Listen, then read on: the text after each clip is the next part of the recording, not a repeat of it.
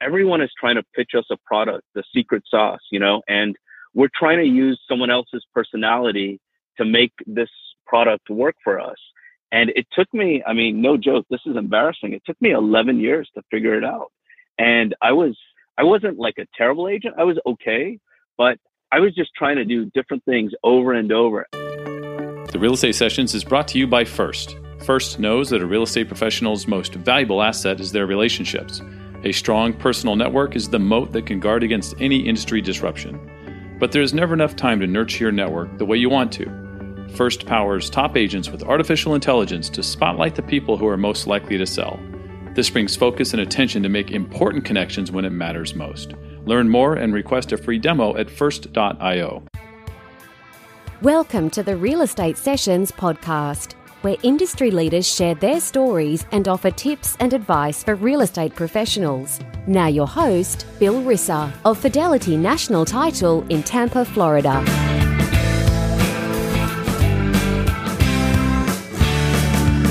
Hey, everybody, welcome to episode 168 of the Real Estate Sessions podcast. As I always say, thank you so much for tuning in. Really, thank you for telling a friend, and uh, it's how we continue to grow. And and I, I, I love doing this. I, I, thought it would only last 10 episodes. Here we are at 168. So we'll see how far we can take this thing. And this week, it's one of my favorite types of guests. I, I, I have people who have been on the show or people that I know will say, You have got to talk to this person. And that's the sort of interview I get today. And after doing some research on Amit Buddha of Compass down in the Miami area, I can see why Anthony Malafronte recommended Amit. Amit, welcome to the podcast. Thanks so much. It's so great to be here today. Well, I we both share a mutual friend. I mentioned his name, Anthony Malafronte. I, am gonna I'm gonna start with a really tough question because I know he'll listen. But to, give give me three words that best describe Anthony. You know, with Anthony, it, that question is really easy. So my three words for describing Anthony would be the perfect friend. Ah, very nice. I like that. And I, uh, you know, the, here's the thing. I um, I think there are like probably hundreds of people that might say the same thing, right? Totally. I agree with you 100%. Yeah, we'll talk a little bit later about how you and Anthony know each other. Uh, but let's let's. I like starting at the beginning. And so, um, your family moved to Florida when you were a child, right? So let's talk about that. Uh, the excursion of your family, kind of ending up in Florida. How, where did they start? How did this all happen? Um, and I'm and I'm. I think you were fairly young, so I'm not sure you have a massive recollection. But if you do, was it exciting? Was it kind of scary? Talk, talk about it. Yeah. So. Um, I was born in India. I lived there nine months. Um, my father is a doctor. Well, he's retired now, so he's a physician, and he moved to um, to England, and we all did when I was nine months. We lived there until I was four years old.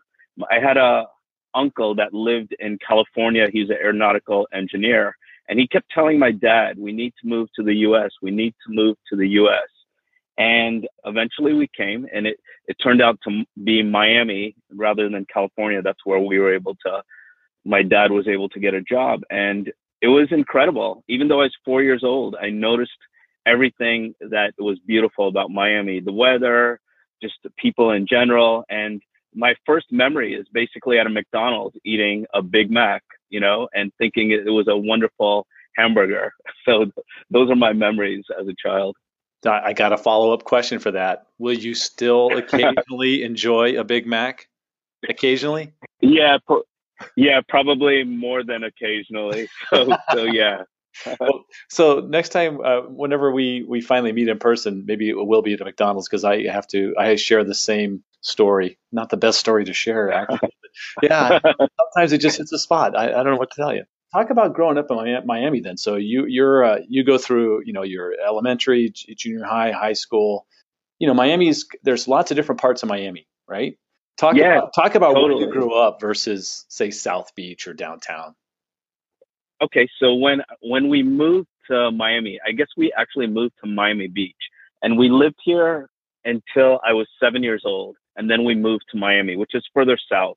So Miami Beach, obviously, there's water and all that, and where I grew up, there wasn't water. We were probably about, I would say, 20 minutes from South Beach. And I'm 49 years old. So back then, it wasn't South Beach. You know, it was just Miami Beach. and it changed completely. So growing up in Miami was really, really nice. It was, I don't know for all the people that are listening to um, the podcast if they've ever seen Leave It to Beaver, but it was like Leave It to Beaver. You know, there were neighborhoods, everyone was friends. We'd sleep over at each other's houses.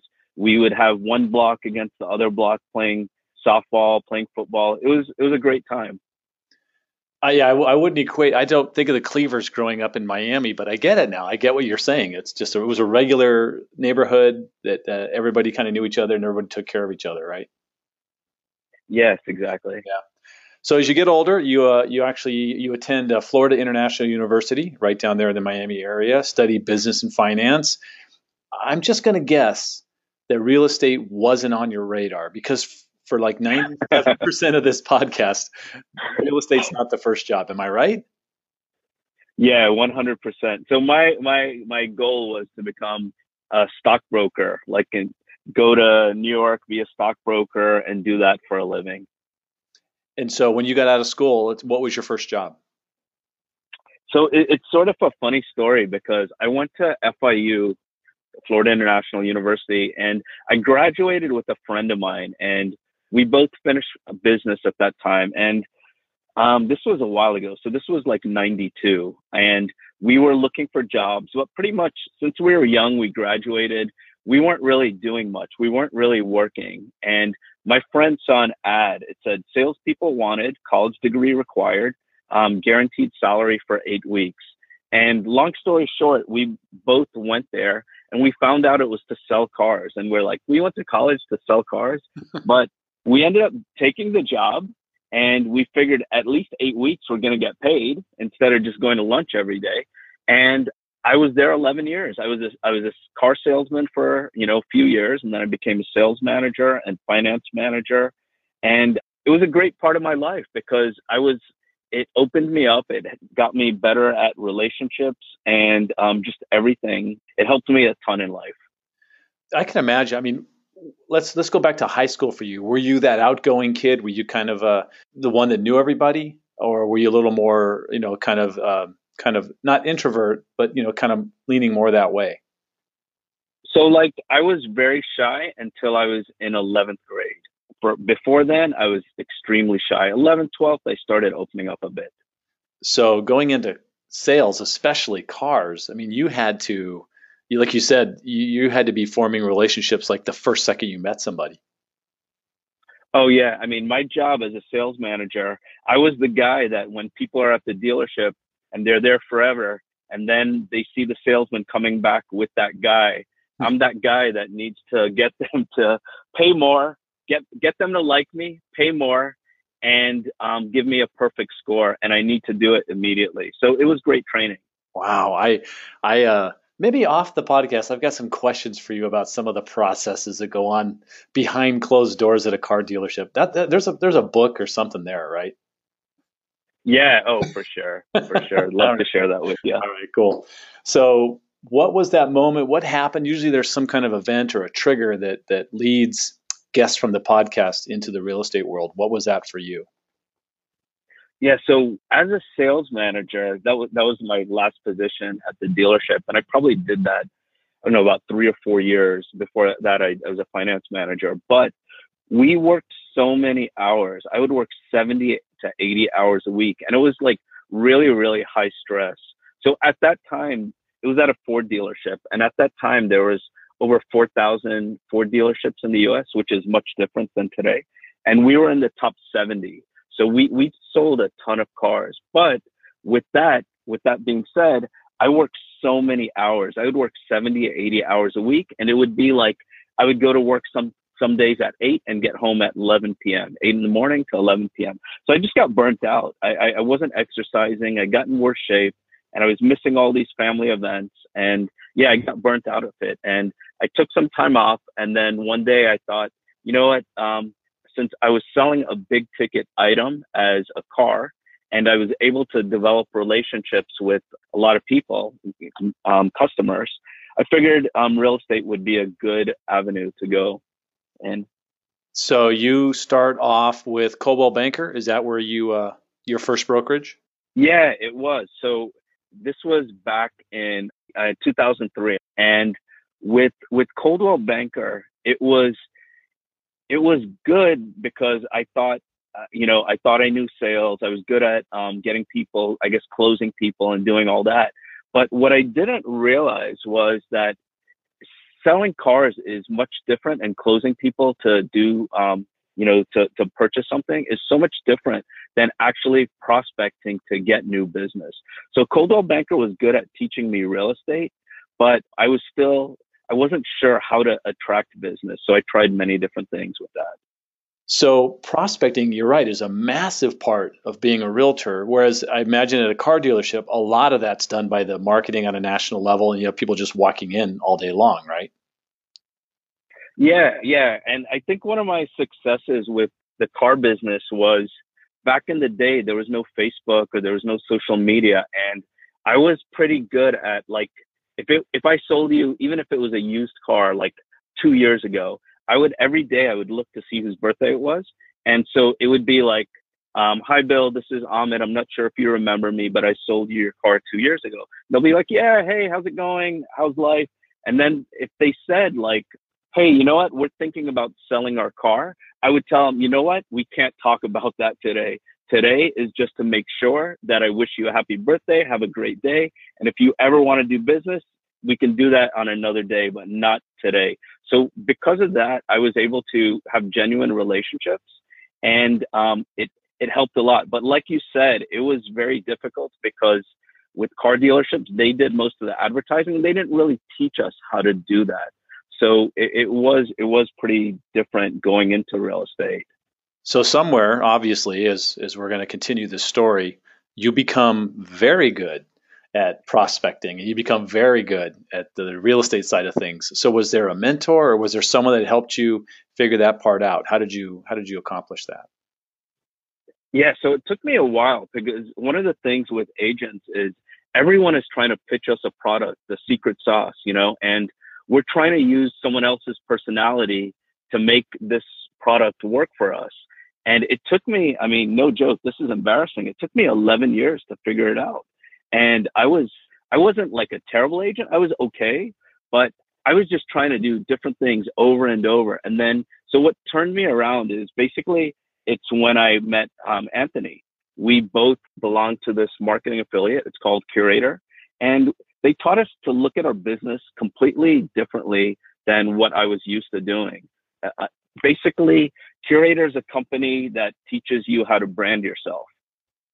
And by branding myself, I looked at myself as uh, basically a startup business and doing whatever I could to improve my business rather than doing the, you know, the basic things that most agents do, um, calling FSBOs, expireds. And I did that for like four years and I was pretty good at it, but I didn't like it. And I think the main thing in real estate is you have to really love, enjoy what you do on a daily basis. Because if you don't, it's going to stop. It's sort of like, it's sort of like when you when you eat well, are you going to go on a diet or are you going to change your lifestyle? So that's how I, I, I look at those two things. Yeah, that's I mean it's Chris Smith and Jimmy Mack and I've actually had Chris as a guest on the show. He's an amazing guy, and and going through, um, you know, he's done some. I don't want to call him pivots, but he's definitely reevaluated, you know, and kept Curaytor moving down a path right to success for everyone. So I'm sure that uh, I know yes. that you and Anthony both are huge fans uh, of, of what the what what they're doing over there, right? Yeah, for sure. And and like you said, yeah, they they adjust with the market. You know, what's working today may not work in two years, and just being constantly aware of where people are going before they go there helps a great deal. Looking through your your kind of your history, you you did some work as an analyst for a New York hedge fund, and I'm, I'm wondering, first of all, what does that mean? and second, how did that opportunity come about? Well, and you know, what was your role there? It's very interesting. So yeah, so there was a company that was so this was back in the day when there were a lot of foreclosures, a lot of short sales, and the market was turning. So they needed to get data because these hedge funds were buying tons of properties and they needed they didn't want to just look at it on a national level and and try and figure it out from New York. They wanted to meet a local agent. So they called the way I got the job is they called numerous agents and they they just spoke to them on the phone and I guess they liked what they heard with me because I did finance in college.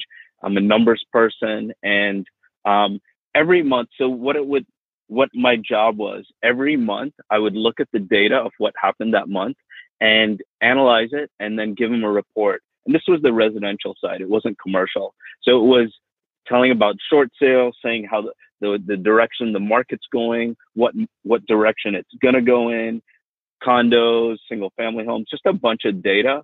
Maybe it'll bore a lot of people, but for me, a numbers person, I was I was really into it, and it's helped me quite a bit with my career because I could analyze data, uh, you know, much better than before. I'm going to say when you're sitting down with that client, potential customer who's an engineer, you're like right in the sweet spot, huh? exactly. But yeah. if they're an artist, I, I, need to talk about something else. You got, yeah, you got to you got to figure that out quickly. Yeah, that's that's important. Yeah, yeah. You now, after you spent a few years with another company, but you have now landed at Compass, and you know Compass is is a well-known operation now, really in the news a lot. What Robert Reffkin's doing, you know, kind of all around the country with Compass is been really very interesting to follow. So let's talk about why Compass made sense for you where you were uh, in your career. Yeah, so I worked at Sotheby's for three years roughly, and I love Sotheby's. It, it taught me, you know, I think in life we we do things, we meet people, we do different jobs, and it it helps us at that time of our life. And Sotheby's, it helped me so much learning the luxury end and for a couple of months, Compass recruited me. They asked me if I ever wanted to, you know, if I ever thought about changing. And at that moment, I did not want to leave Sotheby's. I did not. But what I thought is I should go on the interview just to see what my competition is doing. And I, I was blown away with everything they've done, they did. And it just made sense. And out of every company I've ever worked in in my life, and like I said, I'm 49, so I've worked for a lot of companies. Compass is by far the the company I feel most proud to work at. Talk about some of the things that they do a little differently. I, you know, I've seen. First of all, I've seen the marketing material, and uh, it's there's nothing else like it. I, I, think in the industry. But can you share a couple of things that you know really excite? Oh, yeah, yeah, and you know what? It, it's funny because when people bring up Compass, they talk about marketing and they talk about technology, and although those things that they have are incredible, those aren't my favorite things about Compass. So I'll I'll tell you a few things that they do. Before they hire anyone, they speak to three people in the industry. And if those people do not give that person three thumbs up, they don't hire that person. And it doesn't matter whether um, they hire one in a thousand people. So the culture is really, really important, whether it's sales agent, whether it's a it's an engineer, marketing, they have this very strong culture. I sent them an agent that does over a hundred million a year, and they didn't hire that agent because they got two thumbs up instead of three. So the culture is is incredibly important to them. Another thing that they have, they have these different principles and sort of touching on what I just said. One of their principles is collaborate without ego. So we're always sharing things. You know, we're all everyone. It's like I went to uh, basically a happy hour for Compass last week, and Robert Reffkin was there. So we had 150 to 200 people at this at this event, and I felt like almost like I was at my wedding because there were so many of my friends there. Like everyone that was there, I, I really enjoyed seeing. And just like at a wedding, you want to speak to everyone, but you can't because the first person you you talk to, you want to talk to the rest of the night. And when I saw people there and I'm talking to them, just because they have the same culture, just because they collaborate without ego, every person that I spoke to, I could have spoken to the whole night and listened to them. And that's what I really love about Compass the most. It's just having that synergy um, amongst all of us. Another thing is they just introduced health insurance to us and deeply discounted health insurance, not health insurance that I'm going to pay the same, but they gave us actually real numbers. So in in Florida, family health insurance with for my wife and I, on average, we're going to save 50.7 percent than what I was paying in the past. So those are just a couple things that I love about Compass. Yeah, they're they're definitely uh, a, a, new it is a new era that they're they're kind of ushering in, and, and we'll see how the how the uh, industry responds. Uh, you know, time will tell. So. Um, right. I, I want to spend some time talking about you in particular. I, I really enjoyed because I love looking at websites. The word I have for your website is is uh, spectacular. I love um, how involved you are with customers there. Um, I mean, the design's amazing. Talk about the, was there was, was there a source of inspiration for that site? Did you uh, did you just create that? Was there a designer? Talk about that. It's just beautiful.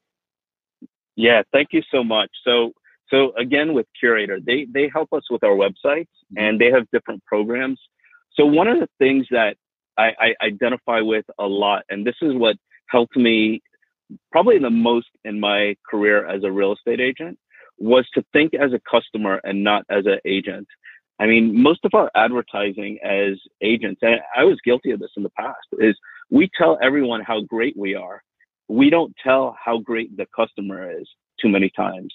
And so I, I tried to change the perspective and make make basically the the customer the hero and me the guide.